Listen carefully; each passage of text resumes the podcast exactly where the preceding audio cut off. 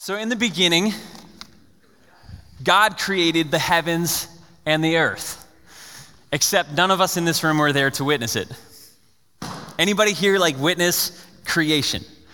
Anybody in this room witnessed some sort of a miracle this past week? And I'm not talking about like, man, we had pancakes this morning and I didn't think we had the fridge. Like, I'm talking about someone rising from the dead or something coming from nothing. This is hard for us as Americans to really grasp the concept of the supernatural. Because I think in so much of us, like we've been conditioned to believe that only what you see is what is real. So much of our, our textbooks, our science, and even our media has told us that, you know, if, if you can see it, if you can taste it, if you can touch it, if you can hear it, that's what's real. Outside of that, we're not quite sure. The problem with that is Christianity really hangs on the supernatural. The, the central tenets of what we believe as a church is all about the supernatural. We believe that God did create everything that we see out of nothing. And the very central point of Christianity is that God Himself stepped into human existence in the person of Jesus Christ, His Son, lived the life we needed to live, died in our place, and rose again from the dead three days later. How do you wrestle with something like that? Now, uh, we, we've been conditioned to assume that the miraculous can happen and be skeptical about it at best. And a conversation kind of goes like this with a lot of people. Uh, this was recorded by C.S. Lewis with a friend that he had. He said, his friend looked at him and said, Miracles. How come? Science has knocked the bottom out of all of that. We know that nature is governed by fixed laws. Now, what's he mean by that? The natural world is governed by natural laws, and outside of those laws, we can't really explain a whole lot. It, it kind of goes like this We know gravity, right? You guys know gravity? Like, no matter how much you want to beat gravity, you're not going to beat it today because it's a fixed law. You want to fly? I mean, gravity's going to pull you right back down every time. We know that water freezes at a certain temperature every time, and it boils at a certain temperature every time. I found out on Thursday that when I collide with a fast running goalie that I'm not looking at, like my knee's going to blow up every time, okay? That's like, that's a fixed law, all right? Uh, so, like, I mean, we, we look at this and we think if, if we can explain life within these fixed laws that really can't be touched, then the supernatural is really not possible. And if the supernatural is not possible, God's suspect too. As the uh, philosopher Friedrich Nietzsche once said uh, in response to the Enlightenment's focus on science and humanism, God is dead and we have killed him. Now, maybe some of you have had conversations with people who maybe if, if you grew up in the church and faith was a part of your life, they said, Oh, that's fine for you. Go ahead, you can believe that. But that's not for me because I believe in science. You know, I believe faith is more of a crutch for people, and science is really what's true. And the argument essentially goes like this For those of us who really want facts and evidence and rationality, you turn to science. Faith is for people who like to feel and who are not necessarily committed to exploring all the rational evidence in the universe. Uh, you kind of get this image that we're pitting a Harvard physics professor against dear old kooky Aunt Mabel from backwoods Tennessee. That's kind of how it's painted in a large, large part of our culture. Now, out of this, Richard Dawkins, who's been an incredibly uh, prolific uh, speaker, he's been very public uh, and, and very public with his criticism towards anything faith related. He said this Faith is the great cop out, the great excuse to evade the need to think and evaluate evidence. So here's the question I want us to wrestle with today. And again, this is going to look a little different for us. We're used to kind of opening the Word of God together and, and systematically working through a particular topic or a book in the Bible. This is going to be a little bit different today and moving forward as we begin this series, God on Trial. But the question we want to wrestle with today is Does what we know about science disprove the existence of God? But before we tackle this today and before we move really into this entire series, I want to clarify three reasons why we're doing this series to begin with. The first is that I think we need to level the playing field between people of faith and people who are skeptical about God. Now, I, it's my opinion, and this is my journey, but I think we need to level the playing field because there have been a lot of Christians who've not adequately examined the roots of their faith and examined some of the deepest questions out there, maybe for fear of what those questions might reveal. And so we've been content to almost have surface level answers to a lot of things, in, in, as opposed to really going a lot deeper than that. And so, my challenge for those of us who maybe grew up in the faith today is I want you to put your thinking cap on. and actually use our mind state to examine evidence at a real level. God has said, uh, Love the Lord your God with all your heart and your soul. We're good at that. But He also said, with all your mind. And we need to use our minds, okay? So that's my challenge to us. Maybe for those of you who are still exploring faith, you're not sure about this whole God thing, uh, my challenge to you is to doubt your doubts. P- part of the reason why I'm doing this series is that I think you have legitimate questions. I think all of the stuff that maybe you're skeptical about God is totally legitimate, and we need to do you respect uh, in order to provide that kind of evidence so that you can adequately wrestle with all of this stuff. So, we're going to try our best to do that. So, I want to get us to level the playing field so that we can actually look at the evidence with our minds. Now, uh, the value of looking at evidence hit me this week uh, in this way, and maybe parents, you can relate a little bit, okay? I woke up in the middle of the night, pitch black, and, uh, and I woke up with this eerie feeling like I'm not alone in the room okay? Like now, like Charity and I, obviously we share a bed, but it was like someone else is in the room, okay? Now, in the pitch black, you can't see anything, so there's a number of possibilities that start racing through your mind at that point. You know, you're thinking, all right, well, maybe, maybe I'm just scared of the dark, which is like kind of childish to admit. I, I don't know, like maybe some of us adults in this room, like we're scared of the dark. That's a possibility. Maybe I'm le- legitimately crazy that could be another possibility, but everything outside of me was saying neither of those two are real. The last two possibilities are really this there's a ghost or a demon in the house, and or there's another human being in the room. Well, at that point, like I'm like, please let it be option four and not three. Okay? So I, I examined the evidence, and my evidence was eight inches away from me, staring me at the face, uh, completely black, not saying anything. I don't know about you guys, but like, it's a bad move if you're the oldest in the house to come in quiet and like pitch black, not say anything, and just stare at your parents. That's not a good idea. But I had to examine the evidence, right? So I don't want us to be like Chicken Little, where an acorn drops from the sky, hits us on the head, and we just start screaming, the sky is falling. I want us to examine the evidence. So let's level the playing field. Number two, I want to equip our church family to better reason out their faith. I think God has given us a mind, and the Apostle Peter has also told us that we need to be ready with an answer for the reason for the hope that lies within you. If we're not examining the evidence, we're actually not fulfilling that command. So I want to equip our church family to better reason out their faith. And finally, and this is probably the most important, if God is real, then we have to ask ourselves what are the implications for my life? We can't be content to just think about God at an intellectual level. We've got to think a little bit deeper. What does this mean for me? All right, guys, you ready? Here we go. Movement one.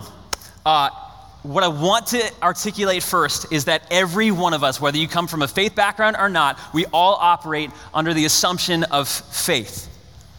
Now, how do I mean by that? Well, what we have to understand first is what science can do and what science can't do, what it was meant for and what it was not meant for. This is how science works, okay? Science observes the natural world and makes conclusions based on what you observe. This is the scientific method. It's if it's observable and repeatable, then you can kind of come to some conclusions and some hypotheses, and that's where theories come out. But you have to observe the natural world, and what it does is it operates on this assumption that the natural world has has a natural cause. Science can't move forward unless it operates with that assumption. As uh, Pastor Tim Keller said, the scientist must always assume there's a natural cause. This is because natural causes are the only kind, only kind, catch that, the only kind its methodology can address. It's another thing to insist that science has proven that there can't be any other kind. This is so fascinating to me. That was a faith perspective. Now I want to show you a perspective of a, uh, an atheist, one of the leading evolutionary biologists and paleontologists of the past 100 years, a man by the name of Stephen Jay Gould. And uh, we're going to look at a couple quotes from him as we motor through this today. This is what he admits Nature just is in all her complexity and diversity and all her sublime indifference to our desires. Therefore, we cannot use nature for our moral instruction or for answering any question within the magisterium of religion. To say it for my colleagues and for the umpteenth million time, science simply cannot, by its legitimate methods, adjudicate the issue of God's possible superintendence of nature. We neither affirm nor deny it, we simply just can't comment on it as scientists. You catching that? science as a methodology is limited in what it can accomplish. To say that we can, by scientific methodology, reason that there is no God beyond what we can observe with our eyes is essentially like looking at the play that Shakespeare wrote of Romeo and Juliet and coming to conclusions about whether or not Shakespeare existed or not. The play, if, if, if that's the only thing we're observing, it's just limited. It, it won't tell us whether or not Shakespeare exists or not. We need to go to a different field at that point. We need to look at history. And to say that science, as a comprehensive worldview, can tell us everything that there is in life about life's meaning, about morality, about our identity and our significance and our origins, it just, it simply is not equipped to do that. Now, look, this is my journey in this, okay? And as I look at the evidence, this is where I'm at. And some of you are probably going to get pretty mad at me today. I'm okay with that, okay? What I'm doing is presenting you evidence for you to wrestle with on your own. Uh, Richard Lewontin, an evolutionary biologist, once wrote this in a New York book review, and I just thought this was a really telling uh, admission. He's talking about what science can do and what it can't, and really why so many atheists approach faith and say it's absolutely absurd. This is what he admits. It's not that the methods and institutions of science somehow compel us to accept a material explanation for the phenomenal world, but on the contrary, that we're forced by our a priori adherence to material causes to create an apparatus of investigation and set of concepts that produces material explanations, no matter how counterintuitive and no matter how mystifying to the uninitiated. If you're hearing it correctly, this is what he's saying. It's not actually our scientific exploration that's leading us to conclude there is no God. It's the fact that we've pre-decided before we even looked at the evidence. And so he says, moreover, that materialism is absolute. That's what they've pre decided. For we cannot allow a divine foot in the door. You have to understand this. For science to conclude that there is nothing outside of the natural world is a philosophical statement, it's not a scientific statement. They have already pre decided before they look at the evidence God does not exist. As philosopher Nicholas Wolterstorff concluded, the faith which the positivists in science displayed in natural science was not itself arrived at scientifically. It's a faith assumption. It's a faith assumption. Whether you believe in God or not, we all arrive at some of the deepest understandings of life based on some sort of a faith assumption. Now, for those who say that the natural laws are all that exist, and that we can't arrive at anything outside of the natural laws, again, it, what, it, what it is, is it's, it's assuming that science can play a, a larger role than what it actually can play. And C.S. Lewis gave me this really helpful image when I was thinking about this, and this is what he said. Uh, he said, The laws tell you what will happen if nothing interferes with those laws, but they can't tell you whether something's going to interfere with it or not. So picture this I pull out my wallet, and every single day, I'm going to put $5 in a bucket. After five days, what do the laws of arithmetic tell me I'm going to have? 25. Oh man, we got some smart people in the crowd today. You guys are awesome. Man, Christians putting on their thinking cap for once. That's awesome. That's so great. All right, uh, just kidding. I love my Christian friends. All right, so we had a bucket. We put a $5 bill in there for five days. Arithmetic, the laws of arithmetic tell me it's going to be $25 at the end of those five days, but it can't tell me that someone behind me with a mask is sneaking up behind me and stealing that bucket away. After five days, if that happens, how much do I got?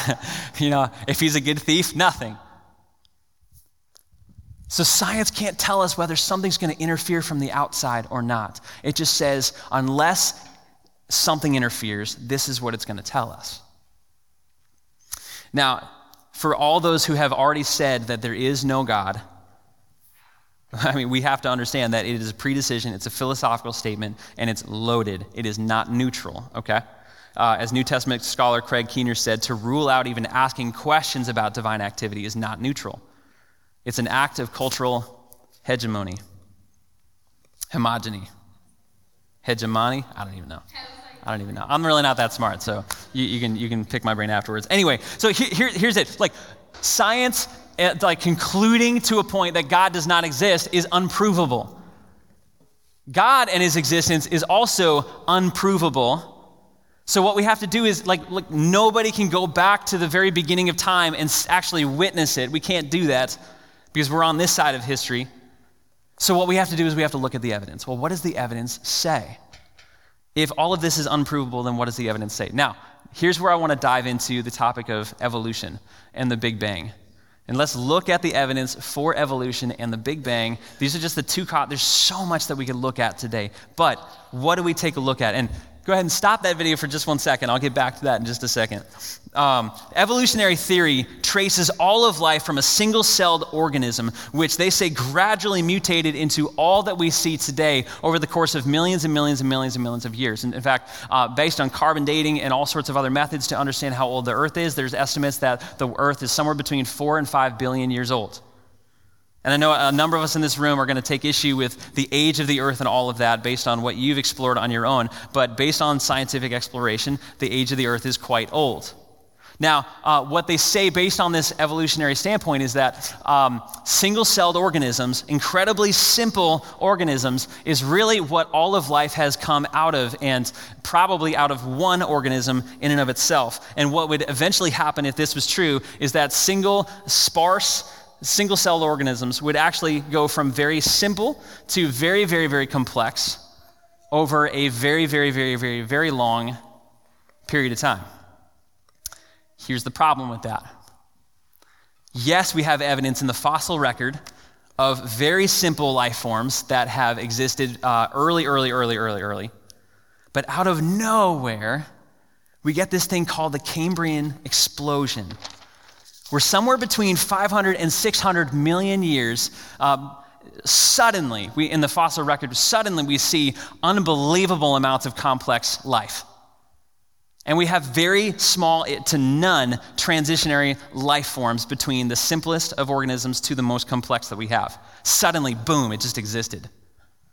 In fact, uh, leading paleontologist Stephen Jay Gould, again, incredibly smart guy, he says the extreme rarity of transitional forms in the fossil record persists as the trade secret of paleontology.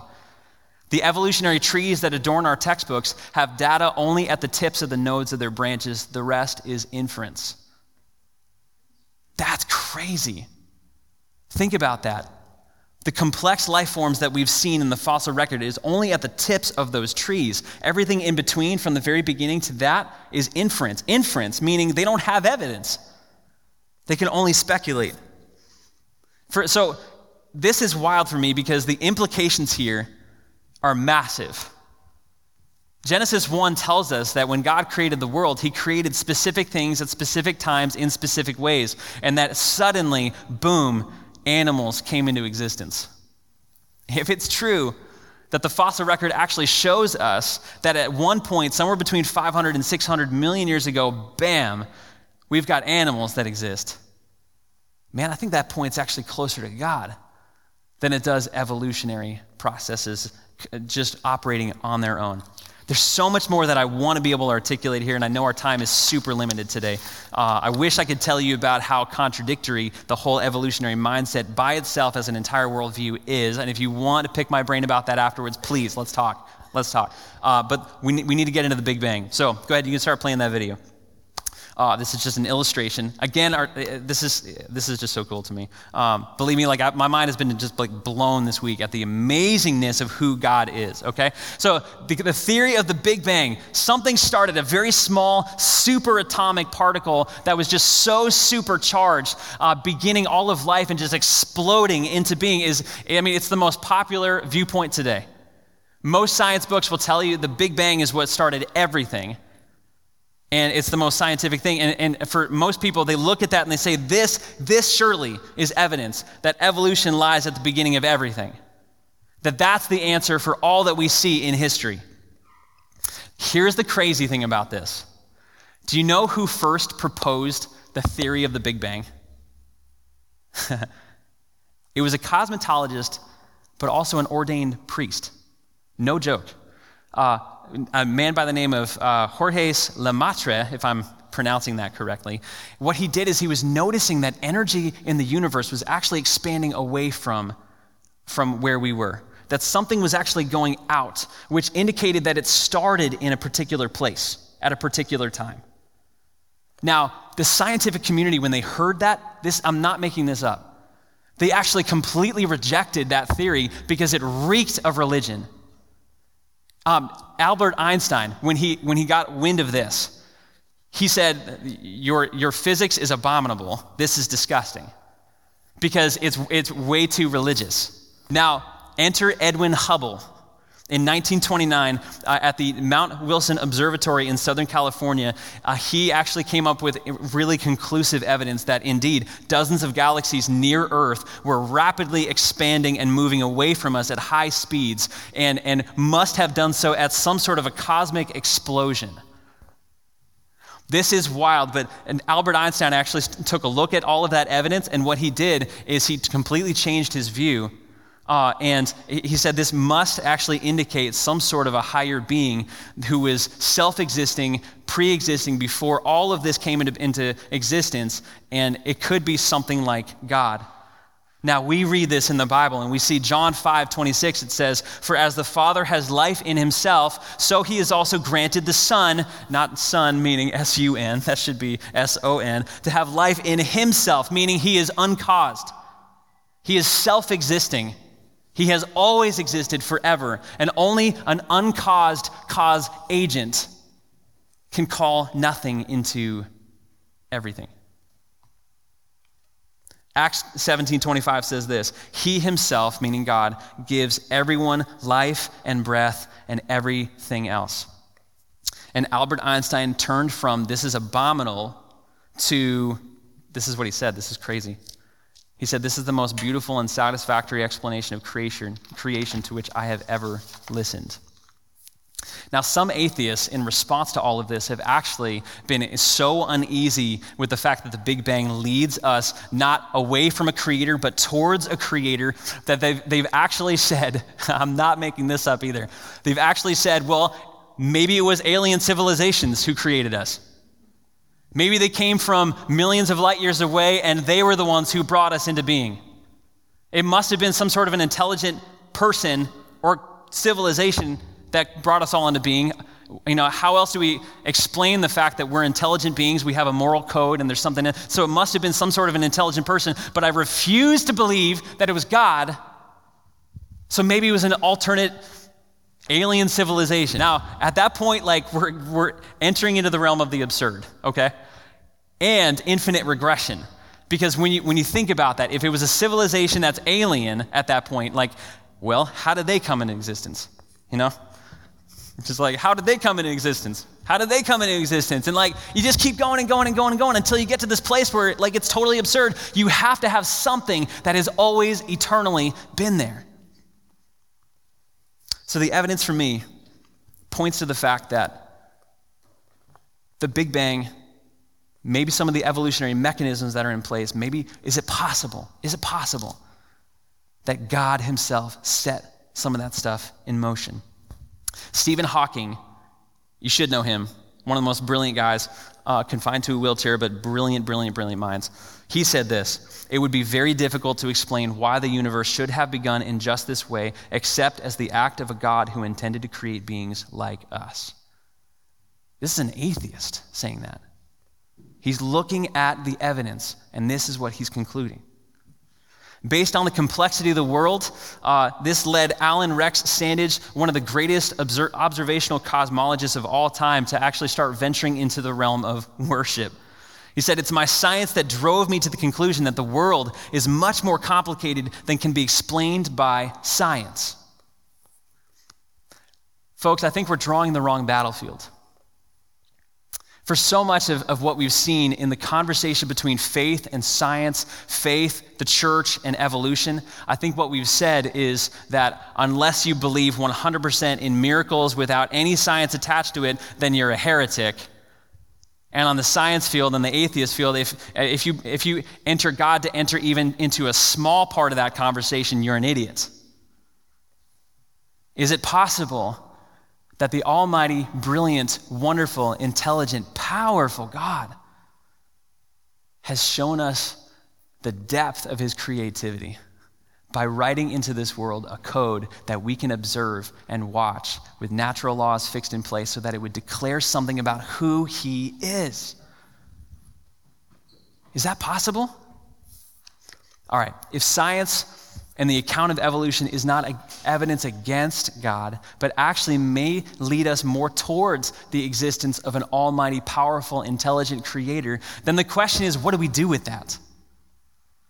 I'm presenting you evidence today. But this is what I want you guys to wrestle with. Is it possible that God did this so that we could know him? And that he's actually given us the gift of science so that we can explore who he is and know more about who our Creator is. And if that's true, is it possible that He actually wants to know you personally, individually? Is it possible that He wants to begin a relationship with you? This is wild. But uh, Alister McGrath, uh, a theologian, actually said this about uh, some of the wrong battlefields that we draw. He says, The idea that science and religion are in perpetual conflict is no longer taken seriously by any major historian of science. One of the last remaining bastions of atheism survives really only at the popular level. Namely, the myth of atheistic, fact based science is permanently at war with the faith based religion. It's much bigger than that. This is wild, too, okay? When we look at the origins of science and how it existed, how it came into being, it all started with Christians. Some of you might be like, What? I'm telling you, that's exactly how it happened. You're talking about some people who operated with this assumption about the world that God is an intelligible God and that he made the world because he loves the world and called it good. Every aspect of creation, he called it good. And not only that, he created human beings that he then gave the, the, uh, the command to go take dominion over the world, meaning that we need to explore this and, and try to capture it for ourselves and be able to, you know, to, to, to understand it in a way that we can care for the world and care for people around us. That was the worldview of the Christian. There was not any other worldview at the time that was adequate basis for science to take the roots that it did.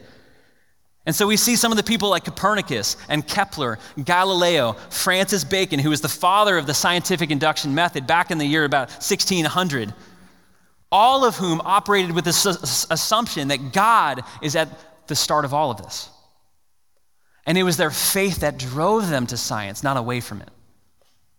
In fact, Francis Collins today, uh, who is head of the Human Genome Project. I mean, like, talk about out of my league, okay? Like, the Human Genome Project, what he did when he was on stage with Bill Clinton announcing to the world that now we have information on the human genome, more information about the human person than we've ever had before, he called it the language of God. That that complexity, the fine tuning, all of the amazing stuff that goes on in the, into the body is so complex that it leads us toward God, not away from Him. This is what we read in the Bible.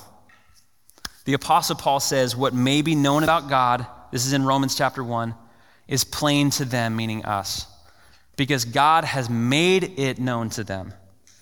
For since the creation of the world, God's invisible qualities, his eternal power and divine nature have been clearly seen not just because of books, being understood by what he's made so that people are without excuse. And Psalm 19, uh, 1 through 2 says, The heavens declare the glory of God. Everything that you see, if you've ever had that moment where you're outside at night looking at the stars and you think, Oh my goodness, this life is so much bigger than me. That's what God did. He wrote that into existence so that we would seek Him. The heavens declare the glory of God. The skies proclaim the work of his hands. Day after day, they pour forth speech. Night after night, they reveal knowledge. He's speaking to us. They have no speech and they use no words, and no sound is heard from them, and yet their voice goes into all the world. Their words to the end of the earth. Wow. Have you ever stopped to consider that? Man, if you've ever stood at the edge of the Grand Canyon, you know something's bigger than you. You're standing at the edge of the ocean, like you just feel that sense that life is bigger than me. What am I made for? And we, we ask these questions of not just like how many molecules are in the wave that, you know, crashed and like how does water actually liquefy and stay together and all that stuff. Like we don't ask that. The questions we ask are this Who am I? Why am I here? What's my purpose? Those questions are not just scientific questions, it goes far beyond the realm of science at that point because God has written his code into our hearts. so that we could seek him. Acts 17 says he's, he's, he's made us and put us in places and areas in the world so that we would reach out, seek him, and find him, though he's not far from any one of us. Beyond this, we know that we have a God who loves us and wants us to know him in the person of his son, Jesus Christ. Today, we're looking at creation. We're looking at all that exists in the natural world. Next week, we're going to look at the Bible and what that looks like. Can we trust it? Can we not? Jesus is the one who bridges both of those gaps. Because what we know about God in His Word in the Bible it actually became real physically in the form of a human being. And this is what John 1 says In the beginning was the Word the word there is such an important word. It's the Greek word logos, which actually can be translated the reason for life, and meaning that is Jesus. In the beginning was the reason for life, Jesus, and He, this reason for life, was with God, and the Word was God. He was with God in the beginning, and through Him all things were made. Without Him, nothing has been made that has been made, and in Him was life, self existent, always, eternally present. And that life was the light of humankind. This is crazy to me. He, there's a lot of people who think that God is just this divine clockmaker that wound up the world and let it go, and he's absent, doesn't care about us. Not what this says. The true light that gives light to everyone was coming into the world. He was coming, he came to us, didn't consider eternity away from us something that he wanted to live with.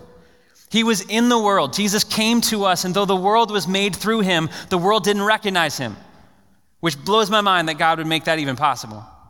He came to that which was his own, but his own did not receive him, yet to all who did receive him, to those who believed in his name, he gave the right to become children of God.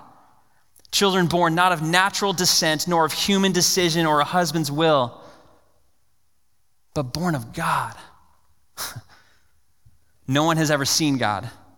We clarified that at the beginning. We have not been at creation, we didn't witness it.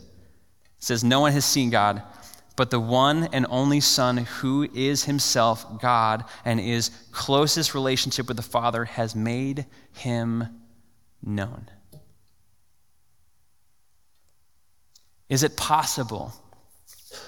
Is it possible that God wrote who he is into the created world, into the natural world, so that we could reach out and know him at a higher level? Is it possible that the digger, the, the, the, deeper that we dig into these tough questions of life, actually leads us more closer to God rather than away from God? Is it possible that the Big Bang and some of these evolutionary mechanisms are things that actually God has used to display the wonder and the magnitude of His glory so that we would reach out and find Him? And is it possible that you're here today because God wants to begin a relationship with you? I'm telling you right now, explore it deeper because He wants you. He wants to know you. He made you for a purpose. And those questions that you ask deep down in your heart are not illegitimate. God has a fulfillment to all of those questions, and it's found in Jesus Christ. Let's pray. God, my prayer is that uh, as we journey through this in the next couple weeks, exploring your existence, that we would not just wrestle with information, but that we would wrestle with you personally and that we just get honest with you about this journey. Help us to get honest, God, about our doubts, honest about the things that we don't want to explore because we're afraid of their implications. And I pray in those moments, God, that you would really help us to get honest with you. And maybe there's some in this room that are just not quite sure about you at all. I just pray, God, that you'd give us the courage to be able to speak up and tell you about it because I know you can handle it. I know you've handled it in my life. And the questions that I've had of you, why you're doing this and this in my life, why have you let these circumstances come into my life? Why am I suffering the way that I am? Why am I seeing the suffering in this world? And you've been patient, you've been kind, you've been loving, and more than anything, you've shown me your heart. That even when I was lost and rejected and so far without hope in you, you came in your Son, Jesus Christ, so that you could win me back and have a relationship with me forever. God, I pray that that would be true of all of us in this room. So bless this journey that we have. In Jesus' name, amen.